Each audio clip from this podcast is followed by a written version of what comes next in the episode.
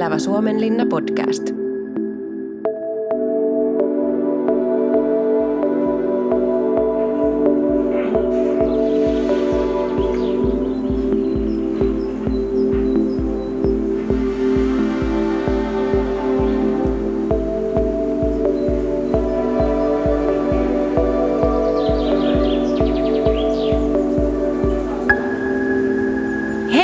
Kuulijat ja tervetuloa Elävä Suomenlinna podcastin pariin. Tänään meidän aiheena on Itämeri ja kestävä kehitys. Minä olen Oona Simolin ja kanssani studiossa on tänään kulttuuriperinnön tutkimuksen dosentti ja Turun yliopiston tulevaisuuden tutkimuksen yliopiston lehtori Katriina Siivonen sekä toinen vetäjä Riikka Huuskonen. Terve. Tervetuloa mukaan. Kiitos, kiitos. Lähdetään liikkeelle ihan siitä, että mitä kestävä kehitys ylipäätään on. Kati, mikä olisi sun lyhyt määritelmä tälle aiheelle? Joo, no niin, kestävä kehitys on elämän muuntamista semmoiseen muotoon, että seuraavillakin su- sukupolvilla on täällä elämisen mahdollisuus. Ja itse asiassa ei vain ihmissukupolvilla, vaan kaikilla muilla elollisilla myös niin kuin koko ikään kuin maapallon ekosysteemeillä on mahdollisuus toimia niin mahdollisimman hyvin. Joo. Eli kulttuurin muuttamista oikeastaan perimmältään, vaikka sitä aika harvoin siinä yhteydessä sanotaan. Joo, no kestävyyden yhteydessä puhutaan tällaisesta neljästä pilarista, jotka on taloudellinen, ekologinen, kulttuurinen ja sosiaalinen kestävyys. Ja näiden kaikkien pilareiden tulisi olla ikään kuin olemassa ja tasapainossa, jotta kehitys olisi kestävää. Mitä Katriina on tällainen sosiaalinen kestävyys? Mä ajattelisin niin, että sosiaalinen kestävyys, niin siinä painotetaan niin kuin, ihmisten toimintamahdollisuuksia yhteiskunnassa niin, että on mahdollisimman tasa-arvoiset lähtökohdat, on hyvä terveydenhuolto, hyvä koulutus, löytyy kirjastoja, on tämmöiset ikään kuin hyvinvointivaltion palvelut ja sitten on ö, niin kuin mahdollisimman tasaveroinen pääsy niihin. Ja oikeastaan niin, että, että jos on ihminen, jolla on elämässään vaikeuksia, niin löytyy myös tukea sille niin, että, että se ei, ei, ei kohdella kaikkia ikään kuin samalla tavalla, vaan autetaan niitä enemmän, joilla on enemmän avun tarvetta. Ihmiset pysyvät mukana yhteiskunnan toiminnassa ja kehityksessä. No, jos mietitään tätä kulttuurista kestävyyttä ihan paikallisella tasolla, niin mitä se tarkoittaa täällä Suomenlinnassa? Voisi ehkä ajatella, että siinä on vaikka kolme eri näkökulmaa. Suomenlinna, joka on maailmanperintökohde, niin se tarkoittaa silloin tämän ihan maailman perintökohteen, tämän fyysisen kohteen siitä huolehtimista niin, että se pysyy kunnossa ja sen arvo semmoisena niin kulttuurikohteena säilyy. Mm. Ja sitten se kulttuurinen kestävyys voi tarkoittaa myös sitä, että löydetään niin semmoisia keinoja ihmiselämästä, minkä avulla edistetään jotain toista kestävyyden ulottuvuutta, sosiaalista kestävyyttä tai taloudellista tai ekologista, mikä se on se kaiken perusta siellä. Eli ehkä Suomenlinnasta sitten jotenkin vaikka tämän merellisen ympäristön ymmärtämistä niin, että se tuo välineitä sitten tukea kest, tuota, ekologista kestävyyttä. Ja sitten kolmas on semmoinen, missä ajatellaan niin kuin vähän vielä syvemmin sitä, että muutetaan tavallaan koko kulttuurinen olemassaolon tapa arvoperusta niin, että se on vaikea muutos tietenkin, niin kuin mm. iso pitkä prosessi niin, että, että siinä on niin kuin kaiken, kaikkea määrittää tämä – niin maapallon kantokyvyn rajojen Joo. huomioiminen. Ehkä siihenkin on tämmöisessä, niin kuin, jos ajattelee saarta, niin kuin Suomenlinna on, niin hyvät edellytykset sillä tavalla, että meri on niin kuin kuitenkin saarella luontoelementtinä aina hirveän vahvasti läsnä. Eli semmoinen niin kuin luonnon kokemus on ehkä niin kuin, vahvempi kuin jossain hyvin kaupunkimaisessa ympäristössä – ja sitä kautta niin kuin semmoinen ymmärrys sit siitä, että täytyy tosiaan asettaa niin kuin ihmiselämä luonnon kantokyvyn rajoihin voi olla mm. helpommin ymmärrettävissä. en ole varma, kun Suomenlinna on niin kuitenkin kaupungin osa, Kyllä. että tuleeko se niin vahvasti si- sitten täällä, mutta mm. ainakin niin kuin omassa saaristotutkimuksessa sitten tuolla Varsinais-Suomen saaristossa, niin siellä se näkyy hyvin vahvasti. Joo. Joo, kyllähän noissa Elävä Suomenlinna tutkimushankkeen haastatteluissa on tullut se luonto hyvin monella tapaa esiin. Ja just siinä mielessä, että kun kysytään, että mitä on ne arvot, mitä suomenlinnalaiset arvostaa täällä ja mitä pitää tärkeänä, niin aika monille se, vaikka tunnistetaan ikään kuin se virallinen taso, niin kuin nämä Unesconkin määrittelemä Joo. yleismaailmallinen erityisarvo, niin sitten kuitenkin monet sanoo, että henkilökohtaisesti se luonto on just se, mikä tekee siitä erityistä. Ja sitten esimerkiksi talvella vielä se pääsee täällä ihan eri tavalla, kun on ehkä vähän vähemmän ainakin toistaiseksi vierailijoita, matkailijoita, niin se luonto pääsee vielä ihan eri lailla framille sitten. Että kyllä se tuntuu, että se täälläkin, vaikka ollaankin niin sanotusti sitisaaristossa, niin tuntuu silti, että se on ihan oleellinen elementti täällä. Kyllä, ja se on nimenomaan sitä suhdetta vaikka siihen mereen. Että Joo. täällähän ei metsää juurikaan ole. Joo, ja sama se on tuolla Varsinais-Suomen saaristossa, että luonto ö, mainitaan, mutta että se, mihin se konkretisoituu niin kuin käytännössä, mit- mikä se on sen, mikä nostetaan luonnosta esille, niin se on nimenomaan meri. Joo. Ja meren voima myöskin Kyllä. semmoisena, joka on niin paljon isompi kuin ihminen, että, että se, sitä ei voi hallita ikään kuin. Mitä muuten siinä sun väitöskirjatutkimuksessa, niin tuliko siinä esiin yhteisöjä? Että miten yhteisöt saaristossa toimii? Toimiiko ne jotenkin eri tavalla kuin ehkä muualla? No en osaa sanoa, toimiko eri tavalla, mutta yhteisöt tuli esille. Mä luulen, että se on kyllä asia, joka tulee muuallakin, että jos kysyy ihmisiltä, niin kuin mäkin siinä omissa haastatteluissa saaristossa kysyin, että mikä on heille tärkeää siellä omalla kotipaikkakunnalla, niin luonnon lisäksi, luonnon mainitsi ihan kaikki ja yhteisö tuli myös, mutta se tuli niin kuin eri tavoin eri ihmisillä ja sieltä löytyi myöskin sitten semmoisia alueita, joissa yhteisöt oli aika haastavia, että siellä saattoi olla riitaisia kyliä tai saaria, mutta toisaalla sitten taas ehkä toisenlainen kuin tämmöinen yhteisöllinen ilmapiiri, että Musta tuntuu, että Suomenlinnassa on oleellista ja liittyy luontoon sillä tavalla, että koska tämä meriympäristö on jollain tavalla haastavampi ja karumpi, ainakin ollut aiemmin, Joo. Kuin sitten tuolla mantereen puolella asuminen, niin se naapuriapu ja sen merkitys on, tuntuu olevan tosi suuri suomenlinnalaisille. Mm. Ja näissä Elävä Suomenlinna tutkimuksen ä, eri tutkijat on huomannut sen, että miten usein se tulee esiin, että esimerkiksi sellaiset asiat kuin halkojen tilaaminen yhdessä tai just ihan niin kuin yksinkertaisten maito, maitojen ja jauhojen lainaaminen naapurilta, kun sinne kauppaa on niin pitkä matka, niin ne on sitten yllättävän isoja, nousee ehkä jopa sellaiseksi vähän symbolisiksi, että, mm. että miten se naapuriapukin on sitten ehkä muuttunut ja jotkut ainakin kokee, että myös vähentynyt. Kyllä. Joo, no kyllä samanlaisia asioita tuli siellä ää, Turun puolella saaristossa, että niin naapuriapu mainittiin ja myöskin se, että on kuin vähentynyt ja kyläilyt tämmöiset on vähentynyt.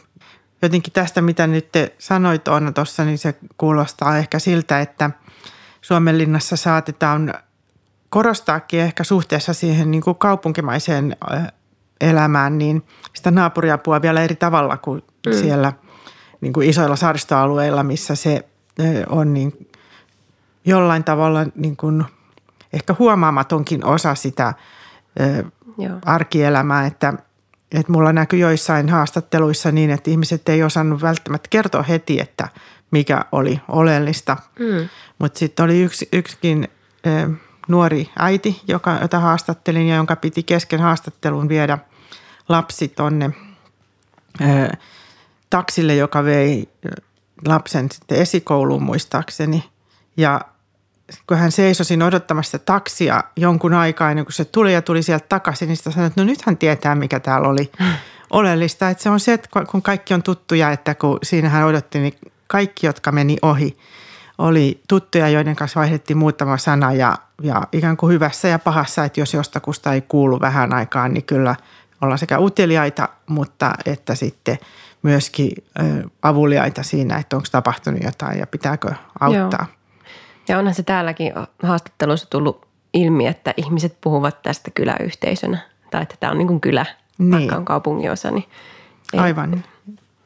Joo, ja sitten jos mietitään suhteessa tähän kestävään kehitykseen, niin se tuntuu mun mielestä täällä aika oleelliselta myös tällaiselta kulttuurisesti kestävän kehityksen ja matkailun kehittämisen osa-alueelta, että se yhteisö, sen edellytyksiä jatkaa toimintaansa ja jotenkin myös tietenkin muuttua, mutta myös pysyä samanlaisena mm.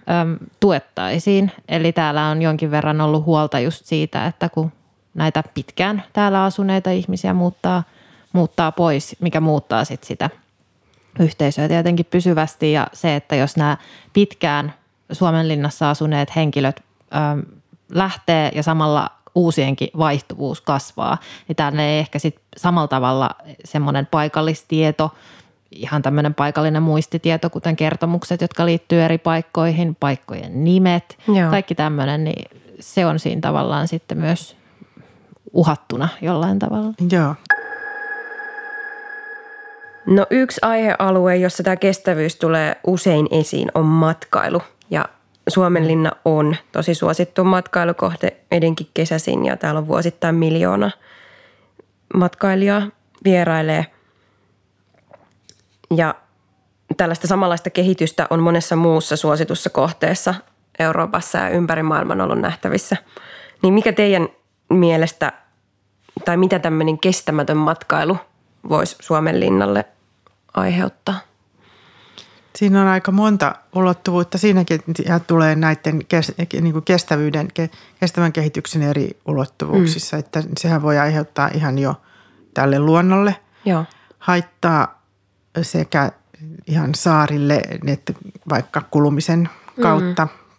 ja sitten ehkä merellekin, jos tämä liikenne tässä esimerkiksi tuo tähän merialueelle jotain saasteita ainakin. Siellä kuluu energiaa siihen lauttaliikenteeseen, se saastuttaa vähintään ilmaa ja ne on paikallisia, mutta sitten samalla myöskin globaaleja vai- mm. maailmanlaajuisia vaikutuksia tähän maapallon ekosysteemiin.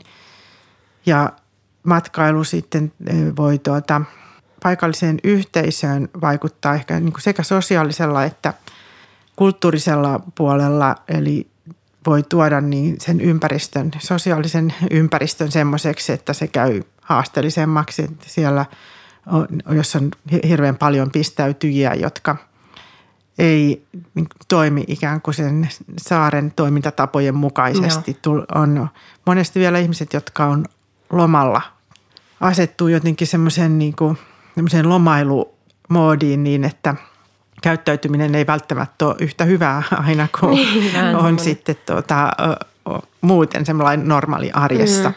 Että on ehkä häiriötä. Niille, jotka asuu siellä paikalla, niin se ei ole semmoinen hetkellinen irtiotto arjesta, vaan Joo. siitä tulee jatkuvan arjen osa. Ja tämmöisestä on matkailututkimuksissa paljon tietoa, että, että se rasittaa paikallisia asukkaita – ja sitten ehkä vielä kulttuuriselta suunnalta se, että, että se missä muodossa sitten kerrotaan Suomenlinnasta matkailijoille, että mikä, mm.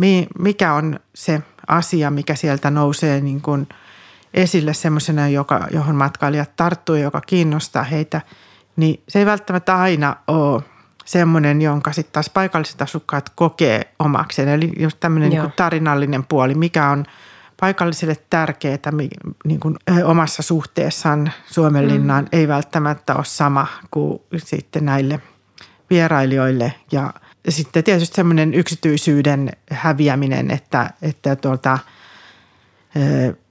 tullaan niin kuin, että oletetaan, että yksityiskoditkin on ikään kuin julkista tilaa.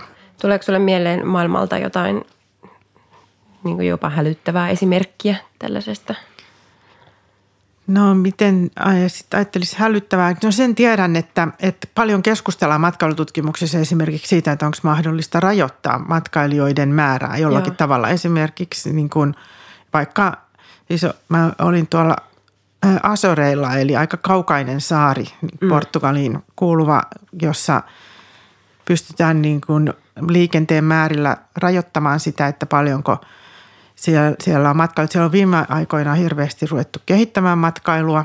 Mm. Ja sitten taas heti on noussut esille kysymys siitä, että kun asukkaita varsinaisesti ei ole hirveän paljon mm. siellä saarilla, niin jos matkailijamäärät kasvaa kovastikin, niin ne ylittää pian sitten vakituisten asukkaiden määrän. Joo. Niin on ruvettu miettimään, että kuinka monta risteilyalusta mm. saa tietyssä ajassa Joo. vierailla jossakin tietyssä paikassa. Venetsia tulee ekana mieleen, että siellä niin. on aika... Joo, mutta se on kyllä paljon muuallakin, että näistä on siis erilaisia esimerkkejä. Että se, mä oon jo useita vuosia sitten lukenut esimerkiksi semmoisen hollantilaisen tutkijan – artikkelin tuolta Maltalta, missä oli niin kuin Maltan, Maltaan kuuluu tämmöinen niin pienempi saari, missä tähän niin kuin laskeuskauteen liittyvä tämmöinen uskonnollinen niin kuin, oh, okay. festivaali tosi kuuluisa ja lautta-aikataulut on semmoiset, että sinne pääsee silloin matkailijoita ja siellä on niitä hirveästi. Niin paikalliset on niin kuin ikään kuin väistänyt tässä ja ruvennut viettämään sitä omaa – juhlansa vääränä päivänä, Ai koska silloin ne saa olla rauhassa. Niin, se on oma juttu. Niin, ja tietysti se on vähän ikävää, että jos se on vielä uskontoon liittyy, että se on sitten niin kuin tavallaan se uskonnollisesti merkityksellinen päivä, niin siitä on jouduttu ikään kuin luopumaan ja mm. vietetään se toisena päivänä. Mutta Kyllä. Saarillahan on tässä mielessä, niillä on sekä hyvä asema siinä mielessä, että ne pystyy ihan eri tavalla rajoittamaan – just näiden kulkuyhteyksien kautta sitä, kuinka paljon ihmisiä tulee, mutta toisaalta niillä on myös ehkä suurempi riski tällaiseen haasteisiin tämän matkailun suhteen siinä mielessä, että kun on luonnolliset rajat sillä tilalla ja asukkaat ei pysty väistämään niitä massoja samalla tavalla kuin sitten jossain muualla kaupunkialueella, missä kaupunki alkaa usein levittäytyy luonnollisesti tai ihmiset voi vaihtaa kaupungin asaa, mikä toki ei sekään ole toivottavaa, mutta, mutta niin tapahtuu – mutta just tämä, että tämmöisten niin kuin takatilojen, omien tilojen tarve, niin se voi saarella osoittautua sitten aika vaikeaksi niin. löytää niitä enää jossain vaiheessa. Joo, se on ihan totta. Mutta kyllä se näkyy ihan isoissa kaupungeissakin, että sitä kuulee niin kuin jostain esimerkiksi Berliinistä, että iso, iso kaupunkikaan ei mm. enää ikään kuin suojaa matkailua on niin iso mm. elinkeino. Eli tavallaan sit kun se on elinkeino, niin se kyllä voi tuoda taloudellista – sen tyyppistä kestävyyttä, että se tuo niin kuin, toimeentulon mahdollisuuksia. Mm. Tietysti sitten myöskin saarialueilla, Joo. missä matkailu on niin kuin tärkeä elinkeino. Että se tasapaino sitten näiden kaikkien eri kestävyyden ulottuvuuksien välillä, että on kulttuurinen ja sosiaalinen ja taloudellinen mm. ja ekologinen, niin pitäisi löytää semmoinen olotila, missä ne, ne kaikki on jotenkin huomioitu niin, että ei välttämättä ole ehkä minkään yksittäisen asian kannalta Joo. täydellinen, mutta se kokonaisuus on sellainen, että nämä asiat tukee toisiaan ja sitä mm. kautta löytyy niin kuin mahdollisimman kestävä olotila. Kyllä. Ja Suomen linnassahan tätä on, siis kestävää matkailuahan on kehitetty kyllä ja on. asiasta ollaan oltu hyvin äm, tietoisia jo pitkään ja just esimerkiksi tämä taloudellisen äm, kestävyyden osa-alue, niin täällä on just sitä ympärivuotisuuttahan täällä on yritetty vahvasti kehittää. Joo just siinä mielessä, että yrittäjät sitten sais läpi vuotensa sen toimeentulon, Kyllä. eikä se olisi vaan kesä, kesäaikaista. Aivan. No mitäs se olisi niin matkailijan näkökulmasta sitten tämmöinen kestävä matkailu? Mitä voisi olla tämän konkreettista, mitä huomioida, kun tulee saaristoon? Joo, no siinä jo itse se tuleminen on semmoinen, joka on tavallaan niin kuin kestävän kehityksen kannalta jollain tavalla riski, mm. mutta sen, sen huomaaminen, semmoisten kulkuvälineiden käyttö, jotka vaikuttaa mahdollisimman vähän ilmastoon kielteisesti, se tietysti. Joo. Mutta sitten niin matkailija tietysti niin kun haluaa niin luoda oman suhteen siihen ympäristöön, mihin me tutustua siihen paikkaan. Ja niin kuin ihan niin kuin hänen näkökulmastaan, niin se, että löytää niin kuin uuden paikan ja oppii sieltä jotakin uutta, niin voi olla semmoinen, että se – niin kuin rikastuttaa ja tuo sitä kautta vaikka sosiaalista ja kulttuurista joustavuutta ja uudenlaisen ymmär, ymmärtämisen mahdollisuuksia ja tavallaan niin kuin kestävään matkailuun voi silloin niin kuin sen lisäksi, että miettii vaikka niitä kulkuvälineitä, niin kuulua sen miettiminen, että minkälaista oikeasti se paikallinen elämä siellä on ja miten itse asettuu mm. siellä sitten suhteessa siihen paikalliseen mm. elämään ja millä tavalla kohtelee ja suhtautuu ihmisiin siellä ja Joo, sehän ei ole kaikille matkailijoille aina selvää Suomenlinnassa, että tämä on asuttu Niin, paikka aivan. esimerkiksi. No just toi että myös, että hankittaisiin sitä tietoa ennen kuin mennään paikkoihin. Ja nyt nykyään puhutaan tällaisesta hitaasta matkailusta, eli just se, että niitä kohteita ei välttämättä tarvitse ahmia niin hirveätä määrää, vaan sit voi mennä harvempiin paikkoihin, mutta ehkä perehtyä niihin sillä tasolla, että sit pystyy myös just nämä Katriina mainitsemat, että pystyy ymmärtämään sen, millaista se eläminen, asuminen ja yrittäminen siinä paikassa on ja mitä he ehkä tarvitsevat siellä. Niinpä. Joo. Ja silloin se, se, sitä voisi ajatella ei niin kuin ihan sen matkailijan kannalta pelkästään, vaan niiden, jotka tuotteistaa matkailua niin kuin, jotka tekevät sitä matkailubisnestä. Niin oli ne sitten paikallisia vaikka Suomenlinnasta, jotka itse asuu siellä tai sitten varsinkin jos asuvat jossain muualla, niin on niin kuin tärkeää muistaa ajatella sitä sitten siellä paikallisesti asuvien kannalta ja paikallisen luonnon kannalta ja ehkä sitten myöskin sen globaalin luonnon kannalta niin, että vaikka sitten tuo niin kuin niihin matkailupalveluihin jo sen ajatuksen selkeästi esille, että tutustuminen ja tämmöinen hi- hidas matkailu brändää sen tämmöisen hi- hitaan matkailun tuota, idean alle, niin silloin helpommin tulee semmoisia matkailijoita sitten, jotka toimii ikään kuin kestävämmin kaikilta, ka- kaikista näkökulmista. Kyllä. No yksi tapa, jolla yksittäiset ihmiset voi osallistua tähän kestävän kehityksen tukemiseen on vapaaehtoistyö. Ja Oona kävi tutustumassa viime elokuussa Suomenlinnan World Heritage Volunteers-leiriin ja haastatteli siellä Fernando Torrea, joka oli neljättä kertaa mukana. Kuunnellaan tähän väliin. Well, uh, what kind of activities have you had here in this camp? Yeah, we've been raking, also cutting invasive plants, and they explain us that at first some of these plants were decoration, but they find, found out it's not, it doesn't remain to Finland, so it's not that good. So yeah, we were cutting these flowers and also cleaning the roads, taking away the green small plants close to the yeah like close to the cannons area.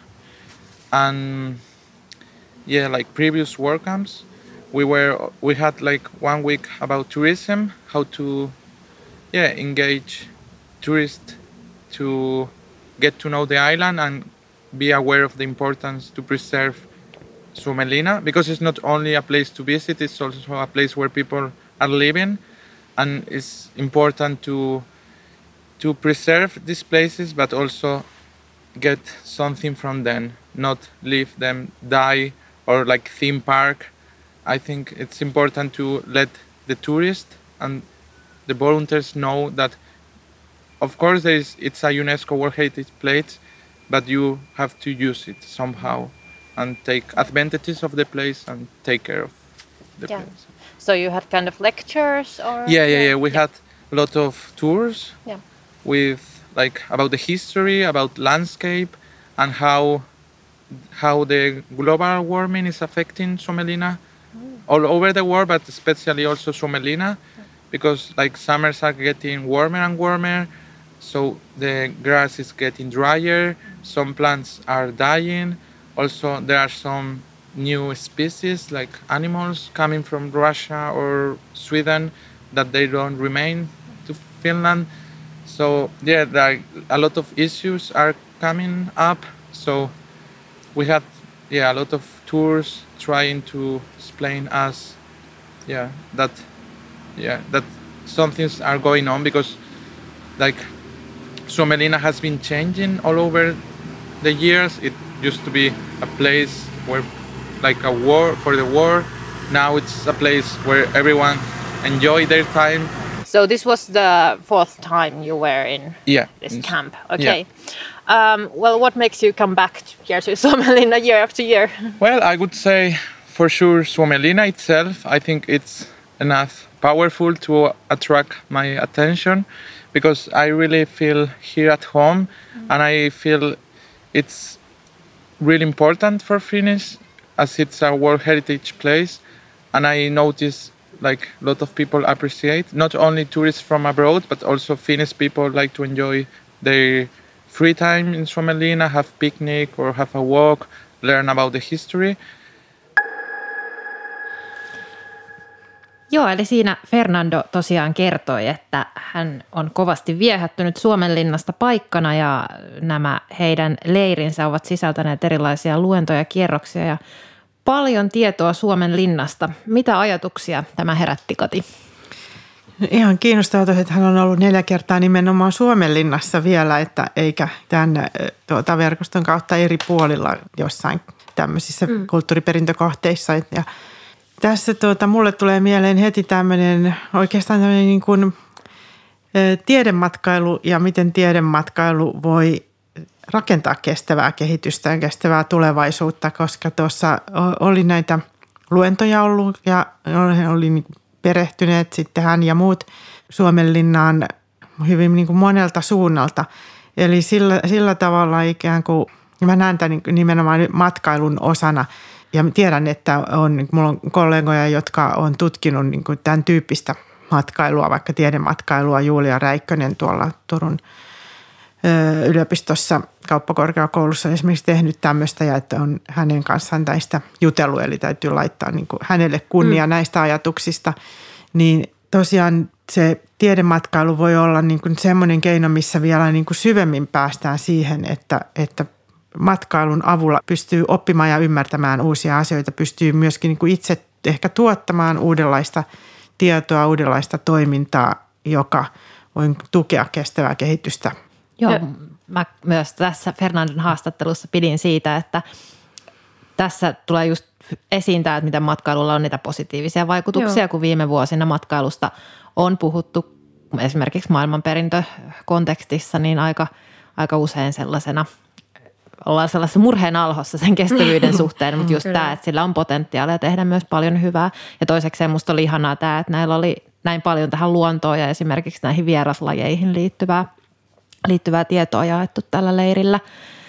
Eli toivoisin, että ihan tavallisillakin kävijöillä olisi mahdollisuus mm. saada kaikkea tällaista kyllä. tietoa tästä Suomenlinnan ainutlaatuisesta ympäristöstä ja luonnosta. Niin mm. Joo, no se olisi kyllä ihan varmasti ihan kaikille helsinkiläisille pistäytyjille myös, että mm. vaikka on kotipaikan osa, niin silti varmaan tietoa puuttuu. Joo, ja se on, tämä varmasti luo myös ihan eri tavalla sitä merkitystä sille vapaaehtoistyölle, kun sitä luodaan – sitä tietoa siitä.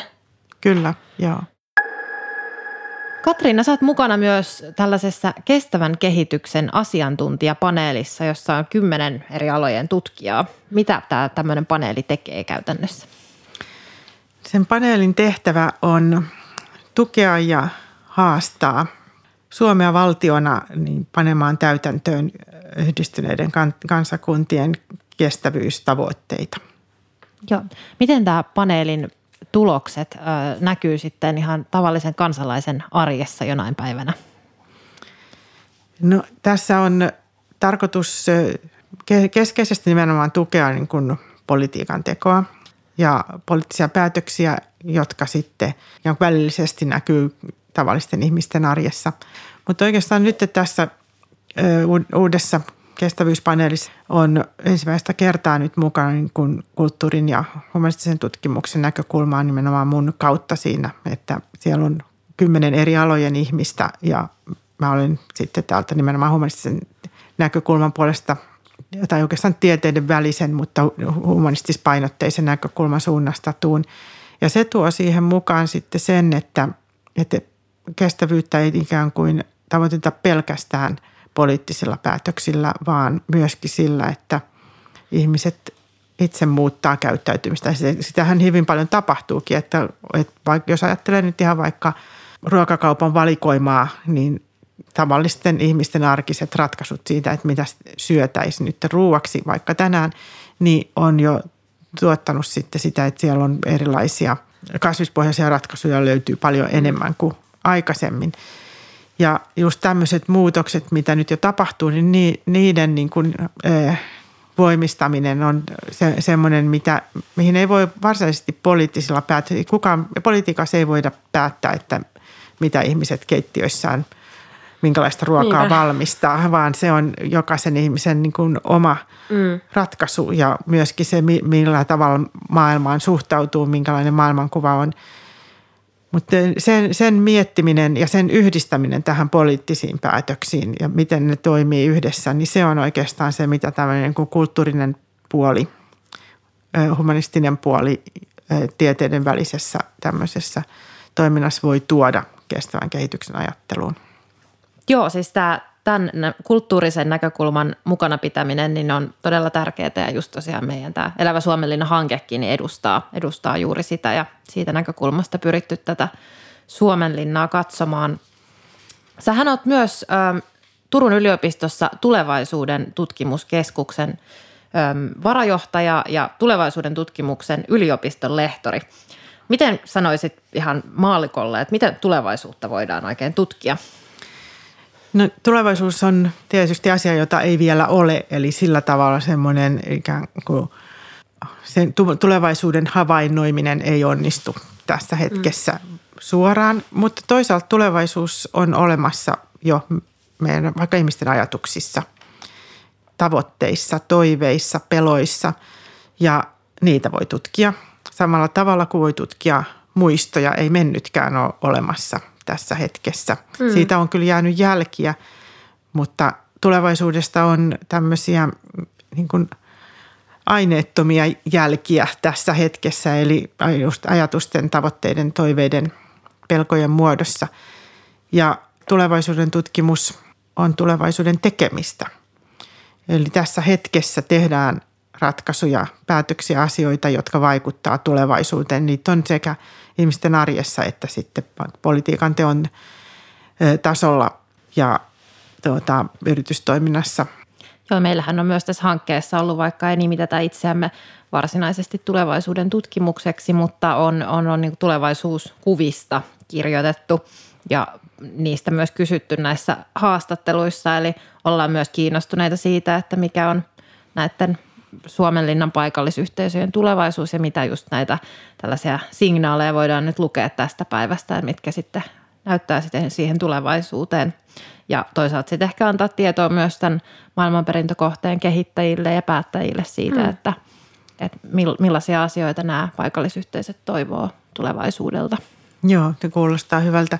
Ja se, miten tulevaisuus ymmärretään, miten vaikka paikalliset täällä ymmärtää tulevaisuuden, niin vaikka sillä ei tietoisesti pyrkiskään vaikuttamaan, niin se vaikuttaa silti siihen, miten tulevaisuus rakentuu. Eli senkin jo tietäminen, että mitä ihmiset ajattelee tulevaisuudesta, on tärkeää tulevaisuustietoa. Ja sitten, sitten vaikka, jos, jos sit on kovasti esimerkiksi pelkoja siitä, että näkymät on ikään kuin ikävät, niin sen auttaminen, että millä tavalla sitten voisi lähteä hakemaan ratkaisuja siihen, että – tavallaan yhdessä luomisen keinoin tuo mahdollisuuksia paremman tulevaisuuden löytämiseksi, niin se on tulevaisuuden tutkimuksessa niin kuin yksi suunta, millä sitä tehdään. Ja tämähän on itse asiassa ihan uskomattoman, jos ajatellaan, mikä rooli on talousennusteilla ja sillä, että miten mikä on kansalaisten usko Joo. talouden tulevaisuudesta. Sehän vaikuttaa todella paljon meidän ma- niin kuin nykyiseen maailmaan ja siihen, millainen tulevaisuus tulee. Eli just tämä, että ihmisten uskomuksilla ja niillä tulevaisuuskuvilla on oikeasti merkitystä mm, siihen, kyllä. mitä nyt tapahtuu. Tai sitten vaikka ajattelee nuorten ilmastomarsseja, mm. niin kyllä siinä on myös se, miten suhtaudutaan tulevaisuuteen. Silloin on todella iso merkitys. Tähän loppuun vielä haluttaisiin kysyä, että mitä sä toivot kestävän kehityksen tutkijana tulevaisuudelta? No se on oikeastaan, niin jos, jos menee ihan siihen, että mitä minä toivon, niin mm. niin tota, mä toivon, että, että me saavutetaan maapallolla semmoinen olotila, että, että me tosiaan asetutaan maapallon kantokyvyn puitteisiin. Ja mä uskon, että se on mahdollista, mutta ei se ole helppoa. Mm. Että se vaatii sitä, että oikeastaan jokainen jollain tavalla miettii sitä – ja sen ymmärtäminen on, on myös semmoinen asia, mikä että sitten kun sen ymmärtää, niin sitten oikeastaan haluaakin toimia sen mukaisesti. Kiitos Katriina tästä mielenkiintoisesta keskustelusta. Me palataan ensi viikolla uuden aiheen kanssa. Kiitos. Kiitos. Kiitos. Podcast-jakson lähdeluettelo löytyy jakson kuvauksesta sekä Elävä Suomenlinna somekanavista. Podcastin on rahoittanut Tieteen tiedotus ry.